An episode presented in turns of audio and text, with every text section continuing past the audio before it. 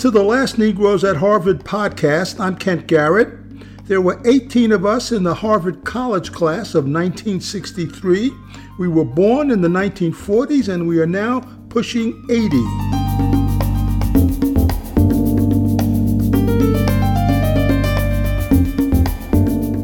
We have survived Jim Crow, the civil rights struggle, the Vietnam War, the war on drugs, the war on terror, the war on poverty, the age of Obama, and now the age of Trump.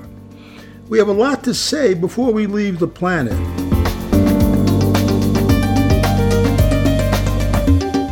In this episode, our classmate, psychiatrist Ezra Griffith, joins us to talk about his book, Race and Excellence My Dialogue with Chester Pierce.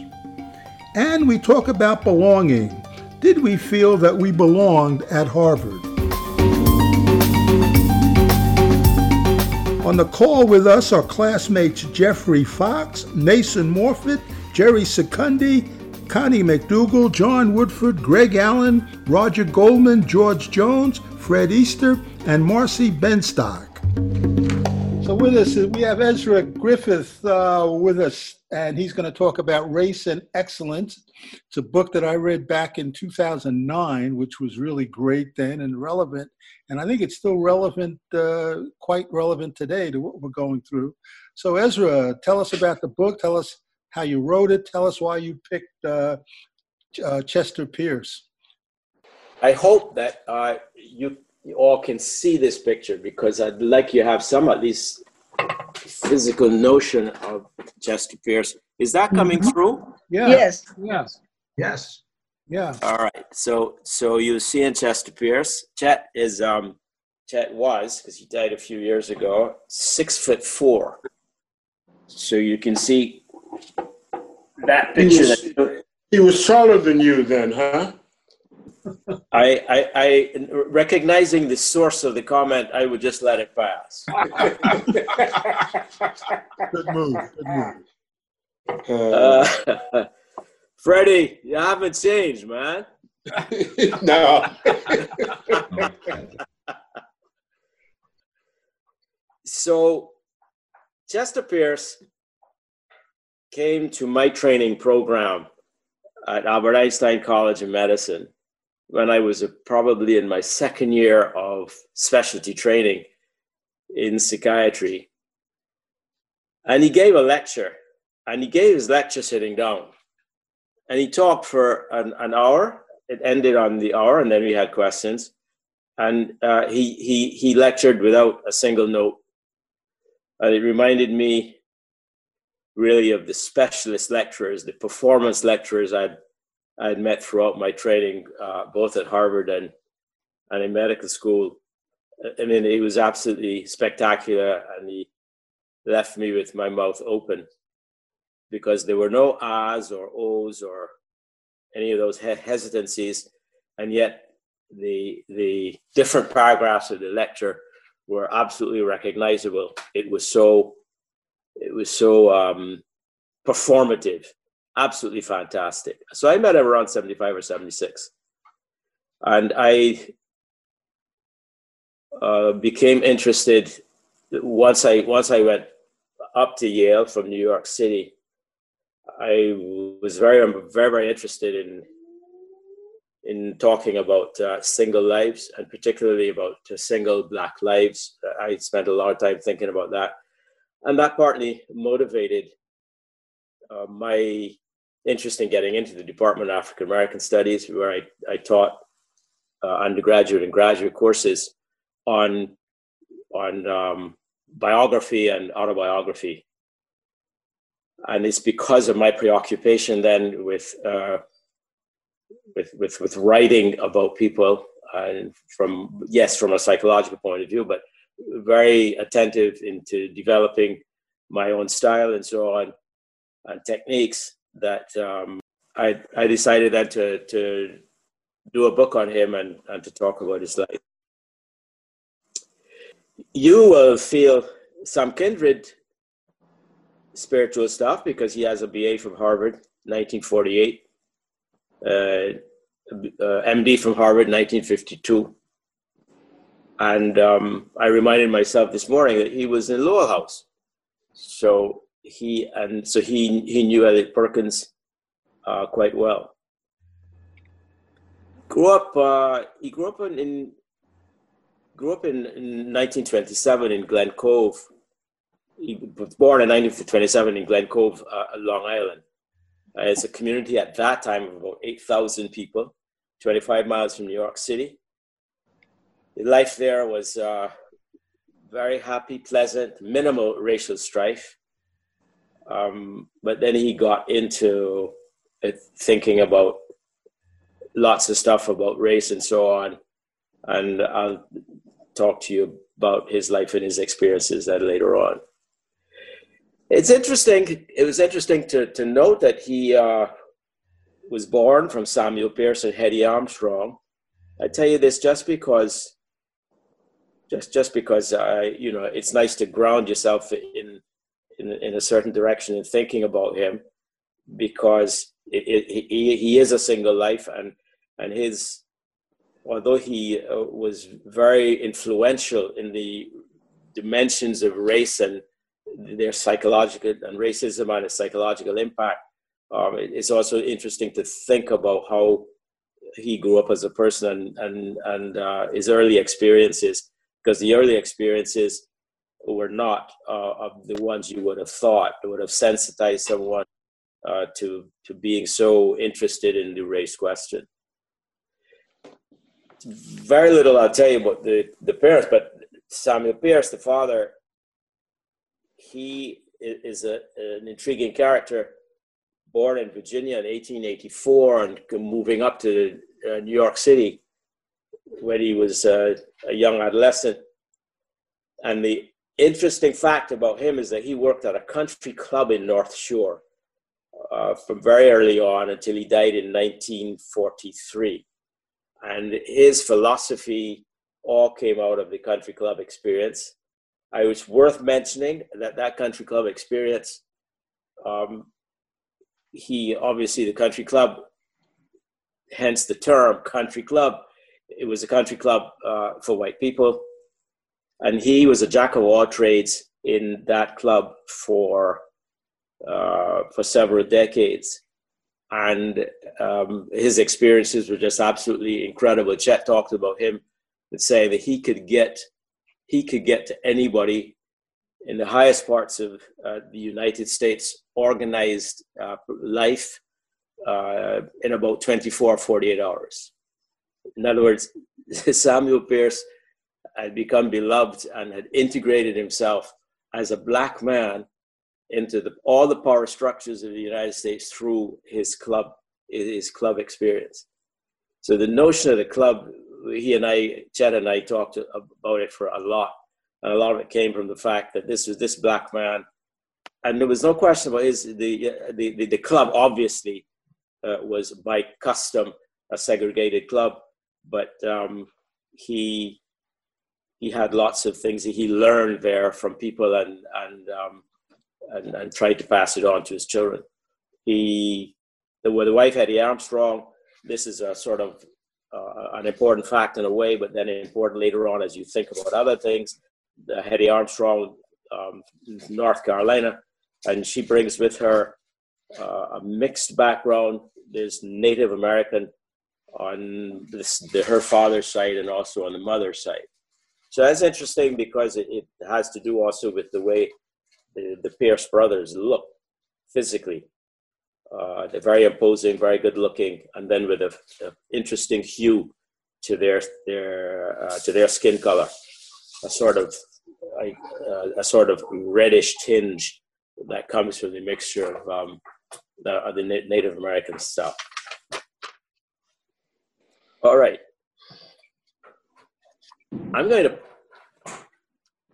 I'm going to uh, just I guess just a couple of uh, minutes on the structure of the text. This this text then he is he is about 15 years ahead of me in in our experiences fascinatingly similar at some points and different in other points so so I grew up in, in Barbados. That comes up in everything I write, even now.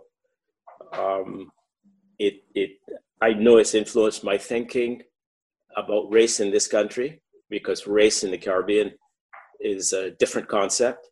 It's not better. It's, it's, it's, it's, it's different. Worse in some ways, better in some ways than what you encounter in, uh, in, in the US but that's it. He he so he's coming out. He he's growing up in Long Island. I'm growing up in in in Barbados. I'm about 15 years behind him. We do undergrads at Harvard. We're both in uh, Lowell House, 15 years apart. We both do medicine. We both do psychiatry. And interesting finding, he actually is becomes president of several professional associations, and I follow that pathway and become president of the same associations and then do lots of work in uh, the, the, major association, American Psychiatric Association, which is predominantly white and run by whites, um, segregated in the early years. Then blacks come in and, and do their thing. And, and Chester Pierce leaves quite a mark on the American Psychiatric Association, very active uh, in, and, in, and influential in the political scene within the organization. And to some extent, um, I am imitative of that. Yet we differ in some significant ways, and that comes up in the stuff that I'm writing. So the technique that I wanted to use, you don't see it often in books, but I, I tried it, and uh, you know you have to read it in order to tell me whether you think it's been successful. But um, we, I, I, I essentially try out his story and see what I like about it, what I don't like about it, and um, and and where where it would take where it would take us. And so I went up to Cambridge and met in his office at the School of Education every Friday for uh, for about two years. So let me start the first one. Are two short passages. Um, the, the first one is a couple of pages, and then after that, the second one is, is shorter. I, I started in 1947. In 1947, in his senior year, Chet traveled with the football team to play against the University of Virginia. Harvard had told Virginia in 1946 that it intended to have Chet Pierce make the trip. The Southern institution made it clear that he couldn't stay in the same hotel with his teammates, but in a conciliatory gesture, the university still provided a mansion where Chet could sleep. The Harvard coach sent the first uh, two teams. Harvard coach sent the first two teams to stay in the mansion with Chet, but meals presented another problem, as they were served only at the hotel, and Chet was not allowed to go through the hotel's front door. Once again, the coach and the team stood by him, and they all went through the kitchen with their beleaguered teammate. When they finally took the field at game time, the coach was at Chet's side setting himself up as a target for any missile intended for his black player. Although Harvard lost that game badly, Chet has remained ever proud that Harvard stood its ground that time when he was the first black to play against a white team.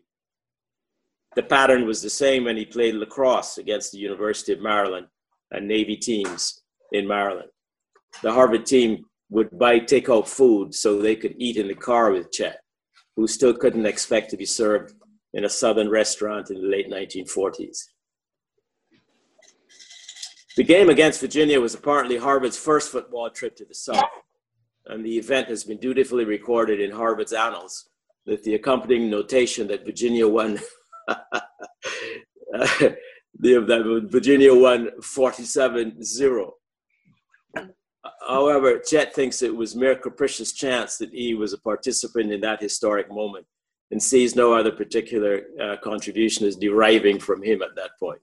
In his terms, he was practically a bystander, simply watching as history was being made. I listened attentively to this kind of story because I never had that type of experience growing up. This reality of being told bluntly that I was not allowed to enter some place because I was black the British had a different way of doing things. For instance, I knew I was not welcome at the aquatic club in Barbados, but in true English fashion, I was not excluded from the club because of some legal rule. I knew it just wasn't done. It simply would have been unthinkable for me to have tried to get in there. This British colonial technique of establishing difference based on race is not the same as prosecuting difference with a racist vengeance. I think the two political approaches result in different psychological impact, with blunt racism being by far the more malignant. Chet and I will doubtless return to this theme, but for the time being, I will not leave it with the hanging implication that West Indian blacks are superior to American blacks, which has been a theme, of course, that you all know uh, in, in, in, American lit- literature and history uh, for some time. Such intra group competition may serve other interests, but certainly not mine. Nevertheless, I think it's significant that the experience of the overt is psychologically different from experiencing racial differentiation predicated on cultural rules. So I did not go to the aquatic club, but I had no trouble enrolling at the finest grammar school on the island, since the entrance examination was based on merit. And no one ever told me or any other black student that intellectual performance was linked to race. Of course, it is also true that Chet did not confront any such barriers in Glen Cove, Indeed, in those formative years growing up in Glen Cove was closer to being reared in Barbados than I was to being raised in Maryland. I must confess that I'm not confident that my view is universally held, even by my black colleagues and friends. Frantz Fanon would most likely argue that the impact of the colonizer can certainly be, in some cases, quite malignant. I would not object firmly to that assertion, but I still think it is of substantial importance that I was not prevented from obtaining a first class basic education in colonial Barbados. When one of Chet's closest college friends from a very prominent family decided to get married in the South, the subject of his being invited to the wedding simply never arose.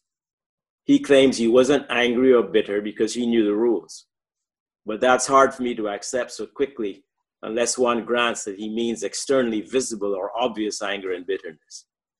These mini traumas had to be powerful reminders that he was in some ways not quite a Harvard man in the fullest sense.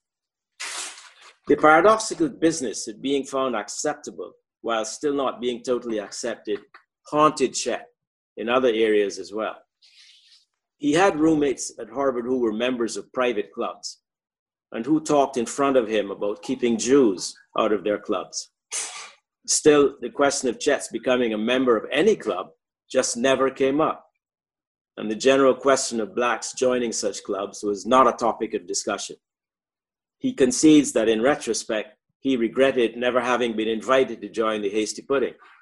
That was a membership he thought he rightfully deserved because in those college days, he was an excellent writer of music, had a solid interest in musical composition, and played a respectable piano, accordion, and trumpet. However, membership in the Hasty Pudding eluded him, as did the sense of total membership in the Harvard community. And this notion of belonging, we're going to come back to in the discussion, because this is a powerful theme and one that drove me in, in, in, in writing the book, and in fact, in my own scholarship uh, after that. In our continuing discussion of Blacks and the phenomenon of then of their belonging to predominantly white institutions, Chet always answers in terms of individuals and not in terms of institutions or organizations.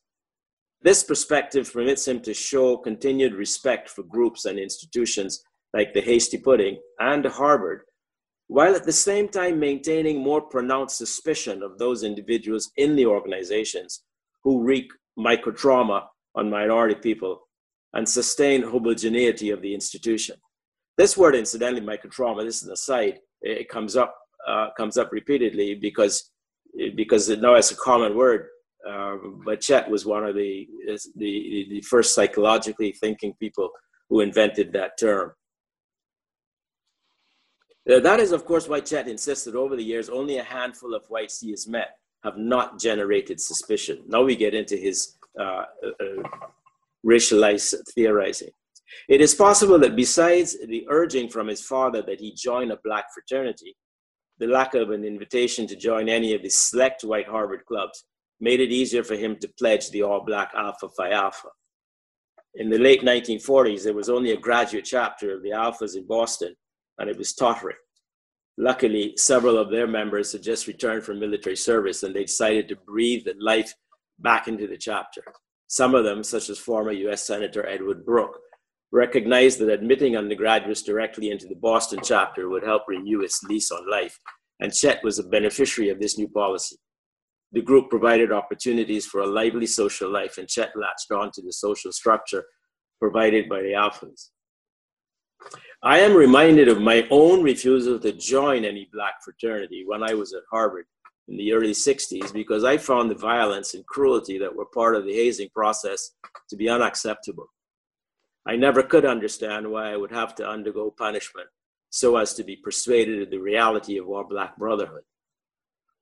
When I asked Chet about this, he points out that he refused ever to be a part of the Padley, and he never participated in what he agrees were demeaning practices.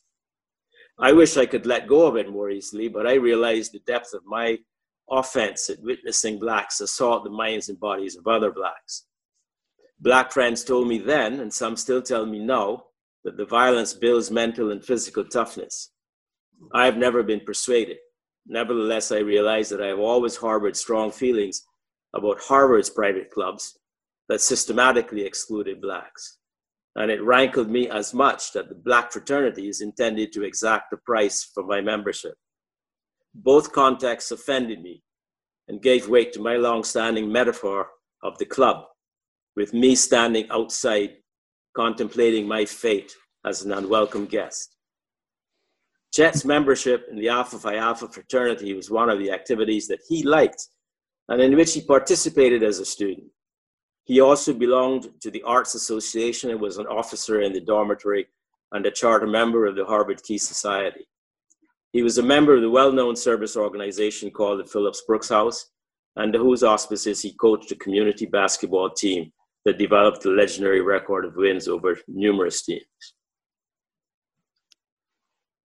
Chet steadfastly pursued his childhood dream of becoming a doctor. He can't put a finger on where he thought, where the, the thought originated, but he recalls with certainty that even people in his hometown knew he intended to be a physician. So I end that there. And the other shorter thing then, I, I hope I hope I hope you are taking mental notes because I know I'm saying things uh, to yeah to to, uh, to to get the discussion going, and, and I, I know. So w- w- one of the things that drove me to this whole book and and, to, and trying to think about our my our relationship, uh, my relationship with him, was this notion of belonging. And he shocked me one day when he told me that he never felt he belonged at Harvard. So, all of this leads us full circle to the conclusion that he has never felt welcome at Harvard. I question this assumption with as much vigor as I can muster, and I argue that his achievements belie his opinion. He was an undergraduate and then a graduate student at Harvard. He had He had a postgraduate Whitehead Fellowship for a year. He was a marshal and consequently a permanent officer of his senior class. He played on several Harvard varsity teams. He was elected to the Medical School Alumni Council. He has served on three distinct Harvard faculties as a professor. He's even the parent of a Harvard graduate, as his daughter Diane graduated from the Harvard Law School. But still, he claims he's never felt he belonged at Harvard. He goes on to recount another vignette. During his first week at the medical school, one of his classmates wanted to visit the business school to see a friend, and Chet agreed to take him there and show him around. At the business school, Chet got separated from his classmate. But the classmate's friend saw Chet and walked over to him and asked Chet if he belonged there. Chet says he was amazed that a white man who had been at the business school only a few days could be so relaxed as to question someone else about belonging at Harvard. Chet then hastens to add that he doesn't mean to suggest Harvard has nothing to offer him or other blacks. He can still use an institution like Harvard effectively without really belonging there. And this was a fundamental part of his argument. He waxes eloquent to prove his thesis. he recalls his perception as a college undergraduate that he had to struggle more than the white students. He also describes his feeling that he could more easily bond with other black students than with whites because the blacks instinctively understood how, as a class, they would be treated in certain uh, contexts. He tells of the experience while attending high table in Lowell House when a professor said to him, You, black man, where do you come from? Chet argues that the professor could have addressed him as the man wearing glasses, but the professor intended to be demeaning. Chet drives the point home with the following tale. A fellow student once told him that he knew more English than Chet did. When asked why this was evident, the student replied that the fact spoke for itself. Chet was, of course, struck by the white student's certainty of his own superior knowledge. He adds, with a flicker of satisfaction, that the student later flunked out of Harvard. I think that's enough uh, from the reading. And now I, now I turn to just a, um, a few minutes of some of the theorizing uh, that came out of my doing the book, my interactions with him, and uh, the way my academic life went uh, for, for quite a while. So, one of the major things then that began to preoccupy me uh, was this notion of belonging to an institution. And, and I have argued uh, over several decades now that it is, it is an element that is very, very important and that we should consider more seriously in, in, in theorizing along uh, psychological lines and trying to think about uh, integration and so on. And what do I mean by belonging? It, it, it's this pervasive sense of confidence, and, and I've written at length about the definition of that. I wouldn't bore you with that. But it has to do with this sense of enjoying respect from others, often linked to a context or organization where the body and mind is at, are at ease and in healthful equilibrium. Uh, my ultimate argument is that it fosters creativity and productivity. The, organ, the organism flourishes because of this. It may engender a, a sense of ownership of the, of, the, of the organization and of the interests or, or, or the, or, of the organization.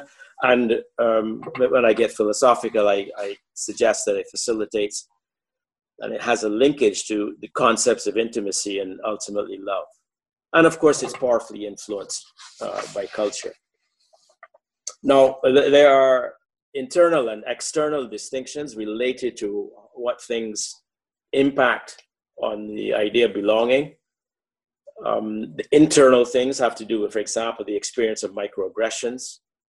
These microaggressions, well, I've, I've, I've given you a wonderful example uh, at the, the high table and you know we can talk about that's how everybody feels about the examples that they have in their own lives but the, the whole point of the microaggressions thing is one of these the psychological maneuvers is that it leads to what Chet Pierce calls defensive and apologetic thinking. In other words, you're always you, the, the microaggressions affect the notion of your belonging in the context in which you're operating. And my, and my, last book talks about the notion of the geographic notion of spaces, because this is where microaggressions have really an impact. It, it affects how you um, how you do in the home space, in the workspace, in the use of uh, in the leisure space, and so on. Because your ideas, if you let it affect you too much, you're always on the defensive. You're not you're not open and uh, sharing and magnanimous and so on. You are apologizing for your presence. This is a loss of personal and professional confidence and Chet, this is Chet's term now, when he talks about it, it makes you do things that verify your own inferiority. And uh, that, that's a term that comes from him that, that I latched onto because it's a very, um, it's, it's, a, it's a very, very powerful term. And he goes off into describing it. For example, he, he doesn't like the notion of, of smiling too much um, in, in certain contexts uh, because because when you smile, he uh, he has a whole lecture on that of uh, how it, it translates a notion of uh, your own inferiority and you're smiling because you're uncomfortable and you're trying to please. Well, you but he, and you know all the figures in drama, uh, film, there are film scholars who talk about that a lot with the the, the, the whole way people shuffle and all that kind of stuff. Another concept that he introduces is this idea of environmental pollutants. And now this is an external concept um, because the people around you, for example, the dominant group in integrated uh, or, uh, or, or organizations, institutions, they can behave in ways that repeatedly raise questions about the non-dominant group members' confidence. And it, it pollutes the atmosphere in which you're operating, the space in which you're operating. And they constantly resort to techniques that limit the non-dominant group members. Uh, this again is Chet's language. That's what I'm giving you a sense of. He talks a lot about the notion of uh, the dominant group limiting the non-dominant group members' space, energy, time, and creative potential. He has a wonderful story that he told me once. Uh, it actually comes. It, it, it, he he got the idea watching in one in a hotel one day um, the interaction between a white adult woman and a white child, and he actually thinks that the primary uh, reference point for talking about the management of space energy and time and creative potential of somebody else is the interaction between adults and children. So he created the term childism. Um, and this, so the woman is sitting there, and close by is a, a, a, a, young, uh, a young girl, and the woman asks the young girl to get up and bring her um, uh, a thing for a cigarette so she can put her cigarette on an ashtray. So he just describes that. So what the woman's doing is, of course, is controlling this young girl's space and how she, the energy that she will spend, and so on, and her cre- manages uh, the time and creative potential of boundaries. So, so um, another metaphor that talks about this belong and it gives a sense is uh, a sense of it is Langston Hughes' poem "The Welcome Table," and I, I, I think as I'll just leave you with this. And this poem is I'm not sure the exact year. He was between 1902 and 1967, I think, and I think this poem is somewhere in the 20s. I too sing American. The name of the poem is I comma too T O O I too sing America, I am the darker brother. They send me to eat in the kitchen when company comes, but I laugh and eat well and grow strong. Tomorrow, I'll be at the table when company comes. Nobody will dare say to me, eat in the kitchen then. Besides, they'll see how beautiful I am and be ashamed. I too am America. And that I've used um, again throughout throughout I don't know the last 15 20 years as an sort of an explanatory model. What tell me about his uh, microaggressions now? I mean, how real is that? When did he develop that? And I think John Woodford probably is, would disagree with this whole sense of. Uh, we've had a lot of arguments about microaggressions, and uh, uh, John feels that they're not that significant, or they're just. I mean, what's your sense of that, Ezra? Well, I think it just depends. I mean, I for one thing, I think that see, uh, this fellow uh, Pierce, I happen to know pretty well one of his roommates at Harvard. He's dead now, Bradley Perkins, and um, I would say that the idiosync the idiosyncrasies of an individual or individuals or two or three individuals, you know, the uh, I'm a little leery when they're projected too far to, to a significance that to me they don't necessarily merit. And uh, his roommates were quite shocked because so a person when he gets older all of a sudden decides that he didn't belong. Well, this I'm not a psychiatrist, but let's say the person behaved as if he belonged and seemed to belong while he was there among his roommates and while he was at Harvard and elsewhere. And then later on in life, he gets a feeling that he didn't. Well, this to me, this is, uh, I would say, it's, it's not to lessen it, but it's idiosyncratic. And to make a theory of belonging or of uh, some sort of, uh, you know, racial pattern, socioeconomic, whatever you want to call it, is stretching out, projecting one's individual uh, feelings quite widely, broadly, and I would say thinly. Well, um, that's why I consented, right, to come and uh, accept, accept Kent's, Kent's invitation. I'm not surprised by what you said. Obviously, I disagree with you profoundly. um, I can give a couple of examples, though, to get back to, to, to Kent's wish to understand a little bit better. Um, so let so I've I mean I've collected a few of the stories, and then we can hear whether you all think this made any sense or not. Um, one of one of them actually comes from a, a Yale professor. Uh, he, the, he I heard him give his example in a lecture. Uh, he's on the train coming from New York to New Haven, and the, the, you know the people are coming onto the he comes in early sitting on the train and he opens up a, a, a book to do something with and he also all the all, just becomes then consumed with this notion of people coming in trying to find a seat and he examines with some with some uh, intense intensity the people coming in look at him, who look at him, and then they go on and go past him. I'm ta- obviously I'm talking about a black professor. Now, you you may not like this, John, but the uh, obviously he's consumed with the idea that, that you know he's sort of unwelcome, or people you know are putting him down in their own heads one of the fascinating things about this, of course, that there's no clarity, there's no there's there's no objective way of proving that people are, who are walking past him are actually doing this uh, in a cynical and, and uh, a horrible way. Uh, but but but he's he's consumed by it.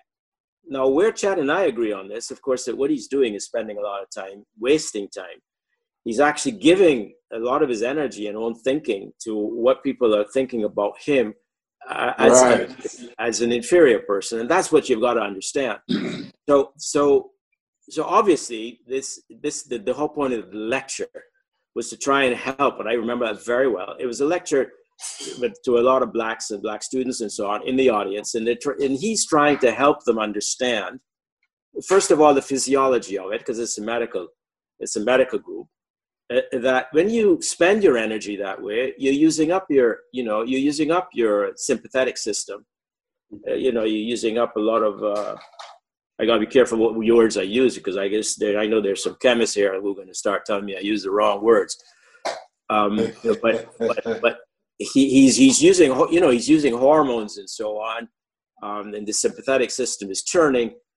And uh, and this this is Chet Pierce's theory now this is at, at, the heart of part of the problems that occur then with um, with black males in this country, and that's what causes their um, the, their length of time they live to be shorter than lots of other people is because of all the, the time they waste like they like that and how they eat at the interior of themselves instead of relaxing and saying you know the person's going by that's fine you know i don't have to sit next to me i'm cool but this example is a powerful example because the same thing goes on.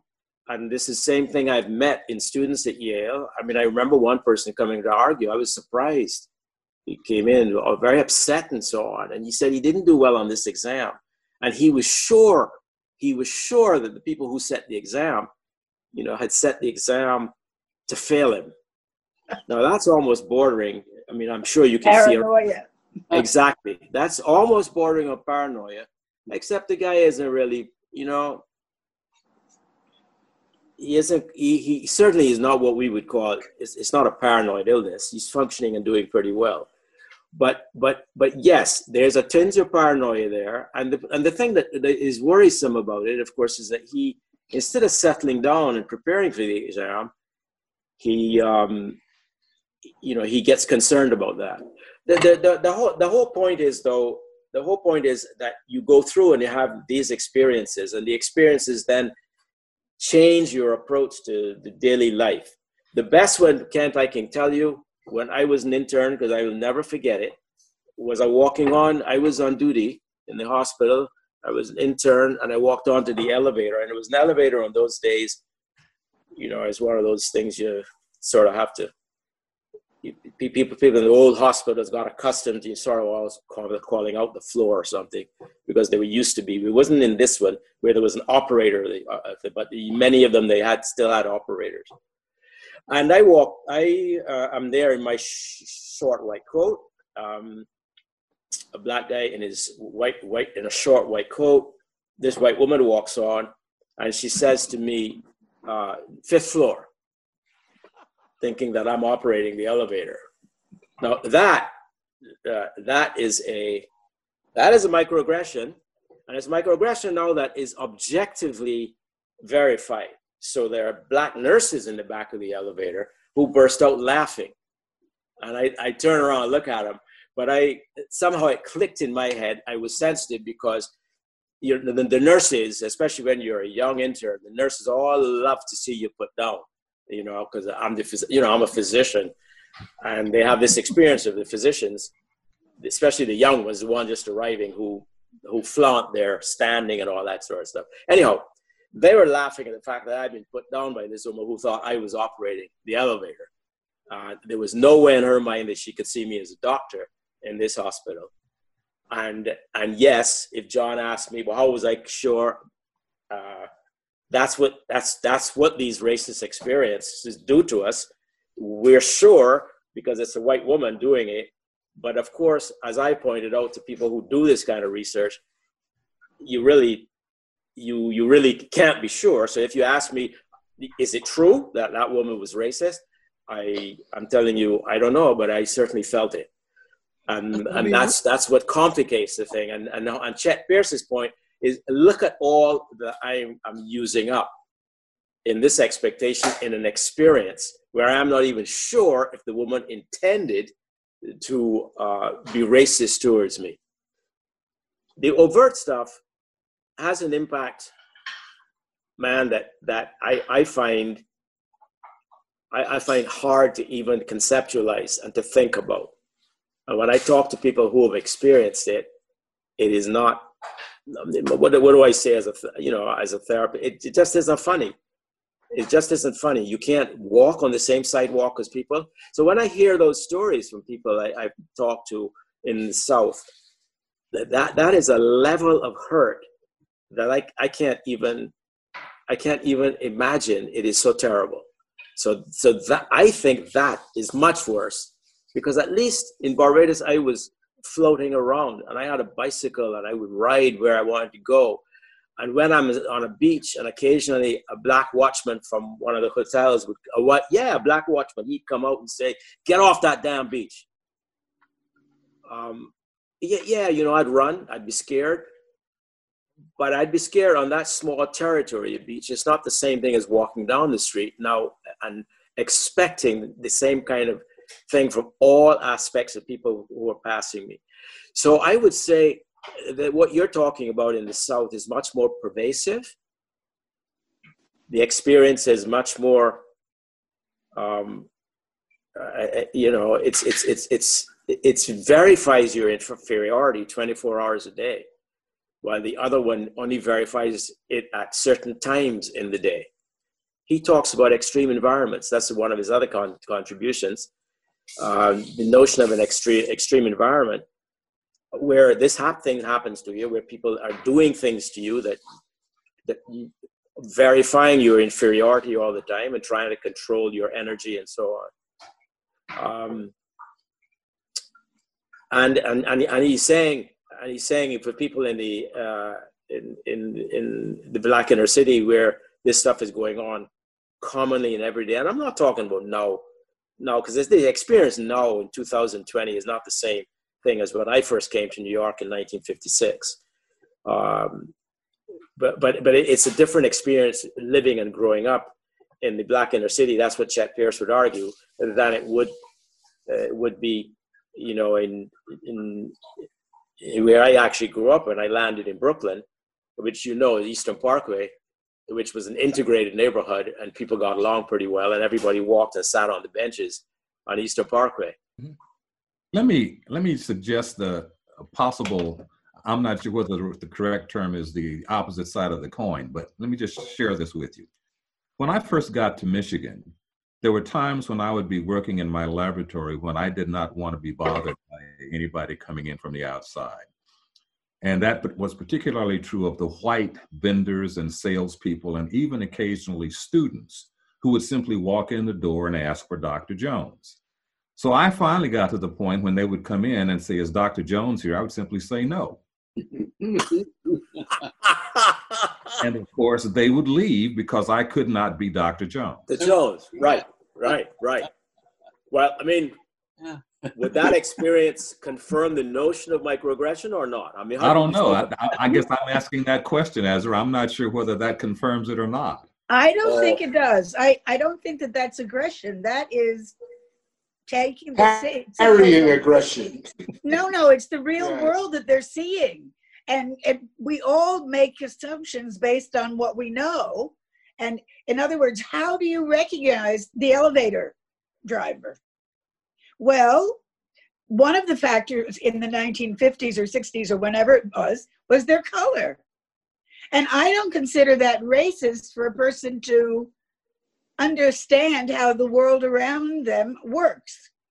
And for that for that reason, I also don't see a huge difference between the northern um, well whatever microaggressions and the southern. The southern is of course much more intense because the society is more strictly ordered.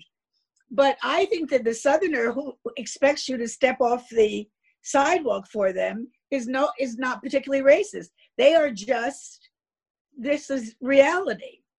So, I mean, I don't know where I'm going, but I don't feel it's real uh, aggression.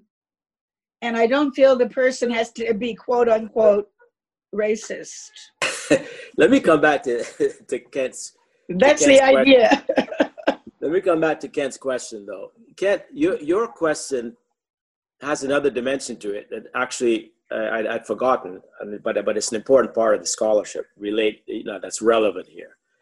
Now that in the southern stuff, the southern stuff, and I don't even know if it's a rele- it's correct to say 2020, but certainly the stories, um, the stories, you know, you're talking about the South in the past.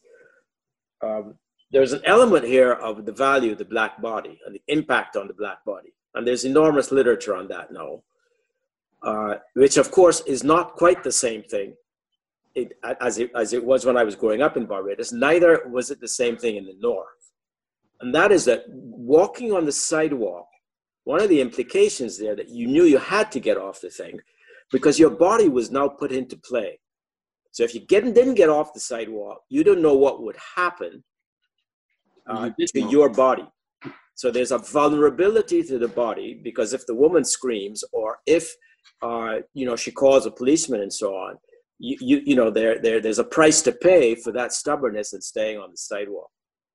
So, so you, you should think about that in making the distinction between the South and the North. When you put the, the, um, the thinking towards trying to weigh what the body was worth and what the potential impact on the black body was, especially for you know, especially for young adolescent males and so on, man, I, I think that makes a that makes a big difference. And and mm-hmm. that's what, as I understand some of the literature that I've looked at pretty seriously, that's what the parents warn their adolescent males particularly about, that the price was too high to pay. Mm-hmm. And and uh, they want to be sure when you go downtown, you're you are coming back, and that definitely weighed significantly on uh, on people who knew that that was a, a real potential possibility. I'd say that having someone not sit next to you on the airplane or train and um, in those experiences I've had, and I could tell people were going to avoid sitting next to me as long as possible. Um, I always, it was really a, a, a, positive as far as I was concerned. I might have more space Oh, in right. Absolutely. longer, and Right. let them go on, let them go on by and avoid me as much as they can. But, but John, John, John, John, you're bring, you're bringing up an important point here, and I, I would hate to think that we would terminate the discussion, and that I'd left such a, a misapprehension among the group. No, the notion of race is just one mechanism, and it operates in the context of a geographical culture. It's important in the U.S. in a certain way, but I never meant to suggest that other people across the globe elsewhere don't suffer in similar ways because of a sense of inferiority and persecution, but along a different mechanistic line. In other words, Mhm. race may not be the, the, the mechanism being operative, but something else. And, and, and, and you know where you see it? Look, look, look at this new book. This new book um, by, um, I'm blocking her name, but you know, Caste. So that's correct. Thank you. The, the important thing in her book, her real contribution from my point of view, everybody will see it differently, but what she does is to make it clear that the idea of caste and the idea of discrimination is not operative internationally, is particularized to the US. And Wilkerson underlines this point. So, what happens to people because of race in the US doesn't mean that it can't happen in another geography based on some other mechanism. So yes, I know there are societies. I mean, I mean, people talk, people talk about all that all the time. But it, Wilkerson's work essentially says to you, look, caste is the construction of a ladder. And this construction of a ladder, you can find it in different geographies. And in one geography, the ladder is constructed according to race. When you go dealing with Nazi Germany, it's a different thing. And then she talks extensively about the other reference point, which of course is India. Because in India, when you, from the, especially if you come from the outside, you may not even be able to tell the difference among the, Mhm. the groups based based on, on on on skin color, but they have have their own cultural ways of differentiating. And and that's why it's been such an important reference point. In fact she as i understand the story she even said that's that that that um, when martin luther king partly i think it was martin luther king when he went to india you know somebody said you're you're you're an untouchable in the us and he didn't like the comparison but but the comparison then- is clear because Dick, because dickerson is basically saying well, you know cut the cut the bs How how many of us felt that it was important at Harvard for us to feel like we belonged there? Well, no, ours. Well, the question of belonging or not belonging, it was not even. It was irrelevant. Something that wouldn't even occur. I don't think it occurred to many people, really. I mean, to some, but but to make it to pose it as a natural, uh, inevitable feeling, you know, that's on him. That's on Pierce. Well, no, no, no. Let's let's not go that far. Um, I I did, did, not consider that that as an issue myself. However, now I'm very interested in that issue of, of uh, uh, feeling a sense of belonging, and it, I've start, started thinking about it in the context of patriotism, because I cannot understand that concept of how you can feel that you belong to a nation which is so distant and so multifaceted. I don't know what it means to belong. So I think that th- this concept of belonging is intriguing, is really intriguing. And in my experience, the people who seem to fe- feel as if they belong are people who are less introspective, people who have less um, sensitivity about what's really going on in society or in a group.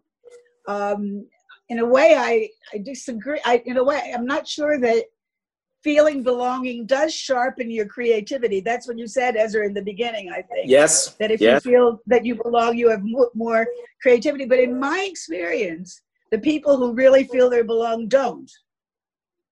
In my experience, if you really feel, feel you belong, you sort of you feel quite content, and many things are unexamined.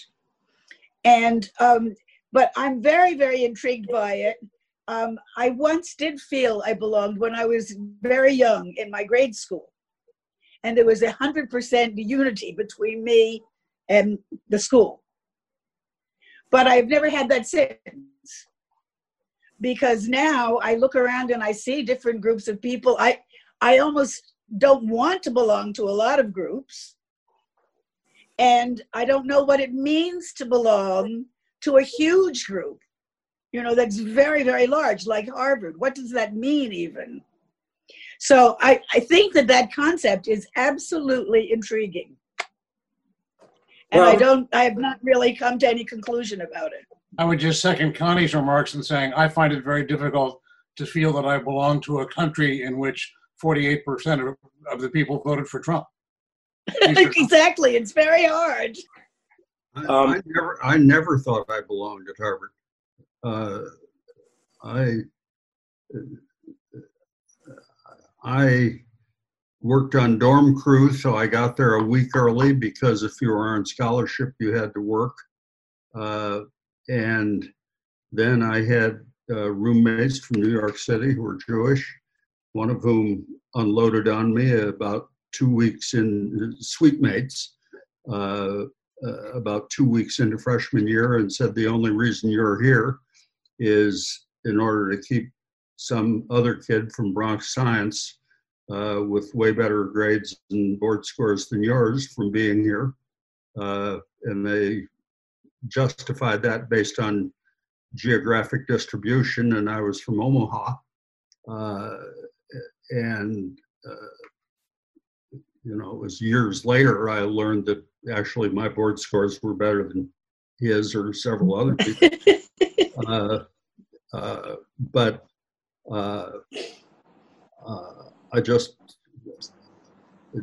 there was no point at which I ever felt uh, that I really belonged to be there or that I felt uh, comfortable about it. I mean, I felt very proud about it and I felt involved and I went to get football games, which not very many people did.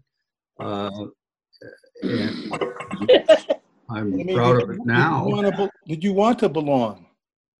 Uh, I'm not really sure. I, I, I, high school in uh, Omaha was a bad experience because my dad was a very uh, uh active, very liberal Democrat, and I grew up in uh, what was then Omaha's only uh, suburb, really, and it was white, almost entirely white and almost everyone was better off than my family and oh. there were girls who i had just a terrible experience. A girl asked me to take her to the prom. I said i would and uh, then she came back in tears and said uh, she couldn't because her family said that she couldn't go out with me uh, uh because of my dad's politics uh, I had a similar experience, I think maybe to George, when I got there coming from the Midwest. And I sort of knew too, I was part of the Midwest quota. Uh, but also being Jewish, I wasn't sure I was part of the quota. Uh, but I uh, felt uh, sort of in an inferior way because I didn't have that same sense of sophistication that the folks who'd gone to the prep schools in the East did. You know, I got over it after a while, but the first year or two was pretty tough.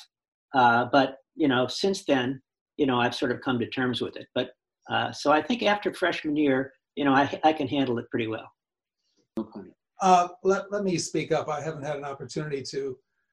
And Connie, maybe I'm less sensitive or less introspective, but I think some of this goes back to your to your parents. Uh, I had a white Jewish father and a black Negro mother. Uh, so I grew up in a mixed family, but I grew up in an all black neighborhood with all black friends, went to all black schools until I went off to boarding school. My parents always taught me that I was as good as anyone else. And so when you say, did I belong? Hell, I had a key to the dorm at Harvard. Why, why wouldn't I belong? I didn't even thought about belonging or not belonging. I just went in there.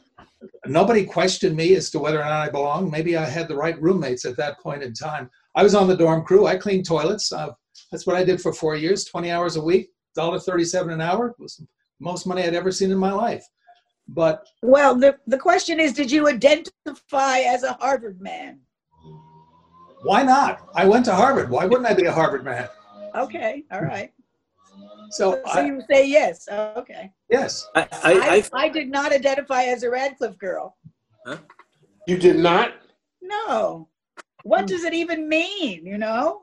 Well, that's a, Okay. it means you went there. As far as I'm concerned, I'm a Harvard man because I went to Harvard. That's about it. But you, but you've heard people who've said they felt out of place just here. And, you know, and it seems to me that if you feel out of place, do you identify, are you, uh, do you feel that you belong if you feel out of place? I would say no. I, I guess I've never felt out of place. I will put it that way.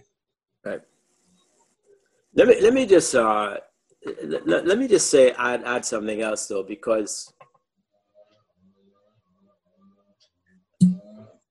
I I I'm, I'm hesitant when when there's such when there's such agnosticism in the in the air. You know what I mean? But look, the concept of belonging is a very sophisticated and complicated concept. It is. I do not think it does justice to the concept if we just focus on the idea that when you're 20, when you're anywhere between 18 and 20, that you somehow shouldn't be able to master this concept and that it's going to be obvious to you and all that sort of stuff.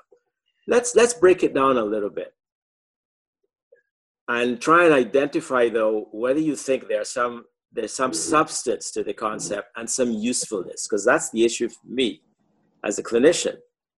I think the, the, the i think after after 35 40 years i have decided that this is a very important concept and it's an important and it's useful.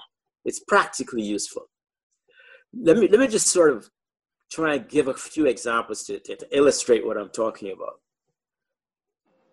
Look i went to harvard and i never used the word belonging I never used the word belonging before I think I was probably 40. So but I'm not asking anybody to really try and judge it based on what they think they can recapitulate based on undergraduate years. But never, nevertheless, there's some basic feelings that I can still recapture. I went out for the soccer team.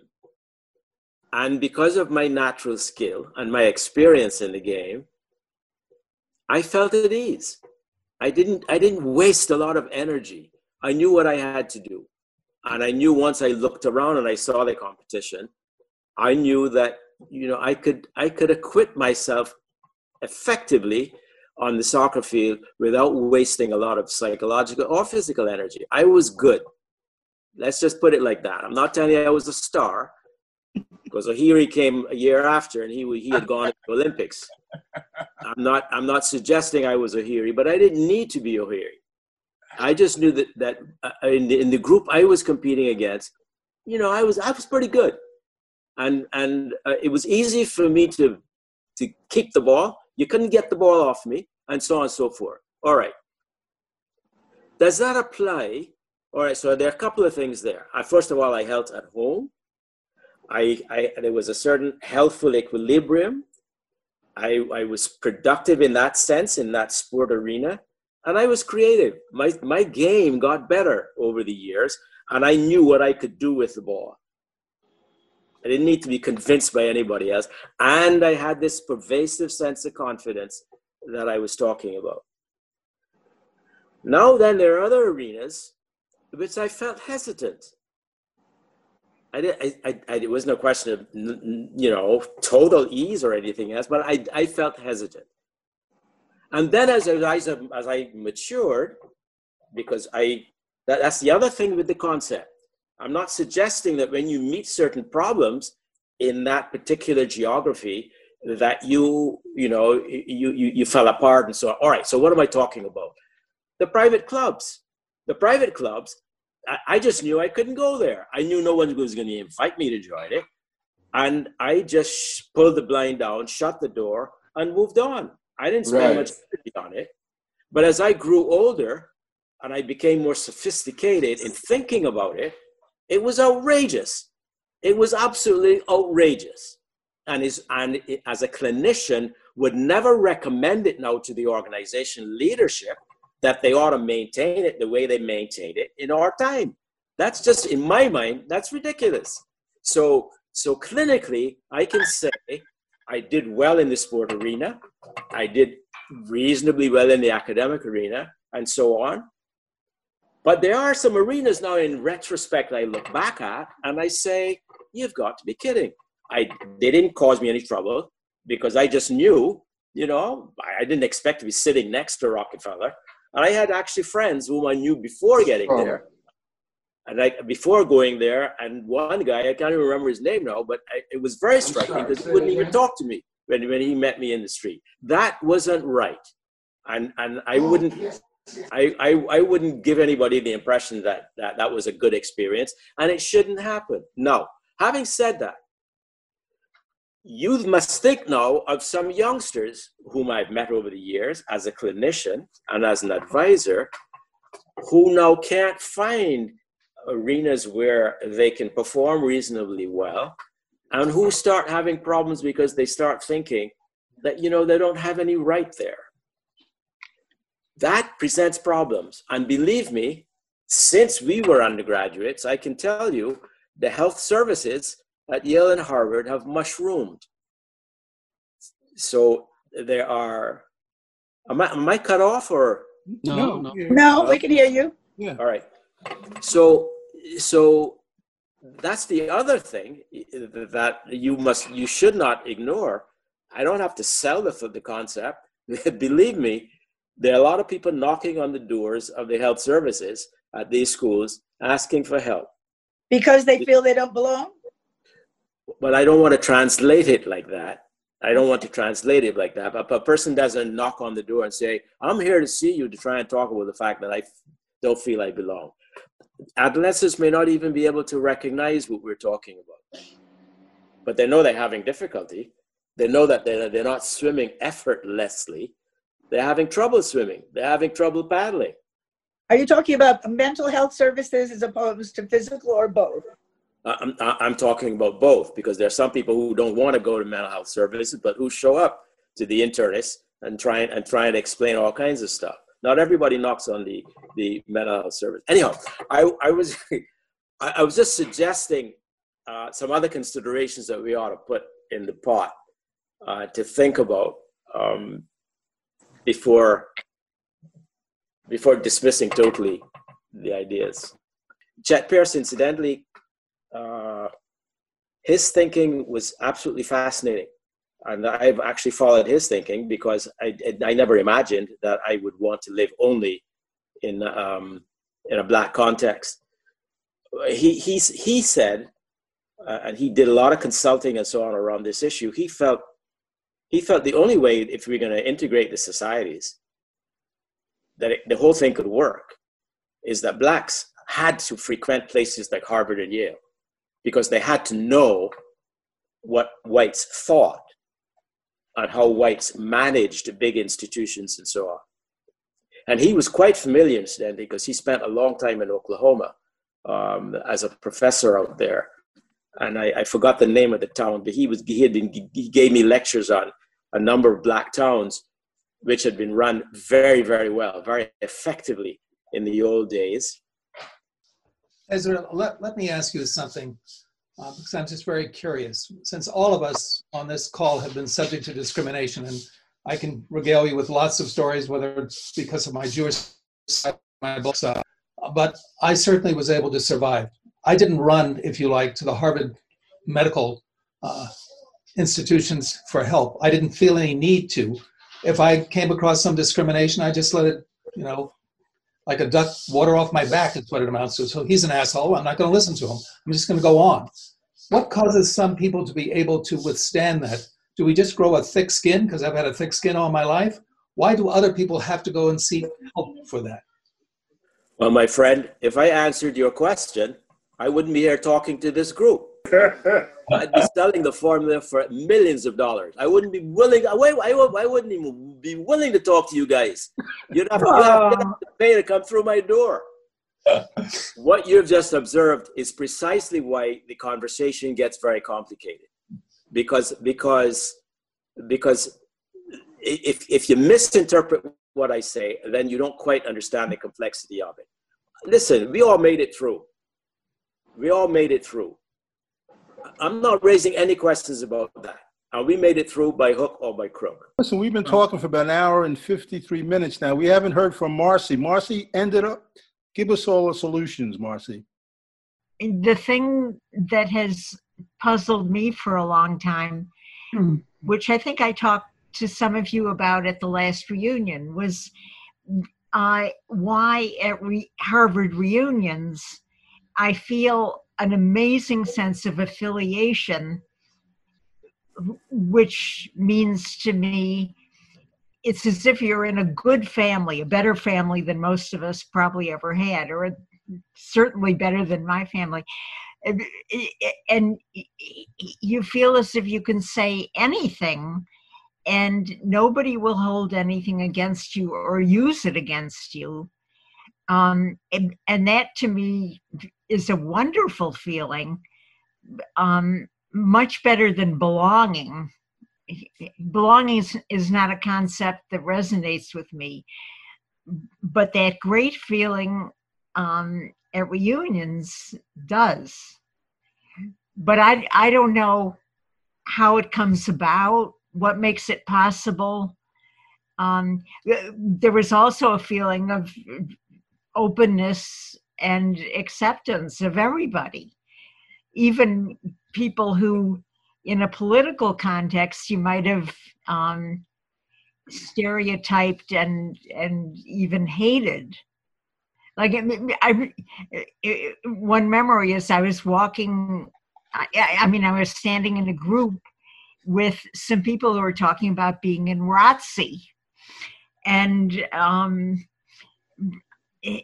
Happy Howell and some others came up to the group, and and someone asked him, "Were you ever in ROTC?"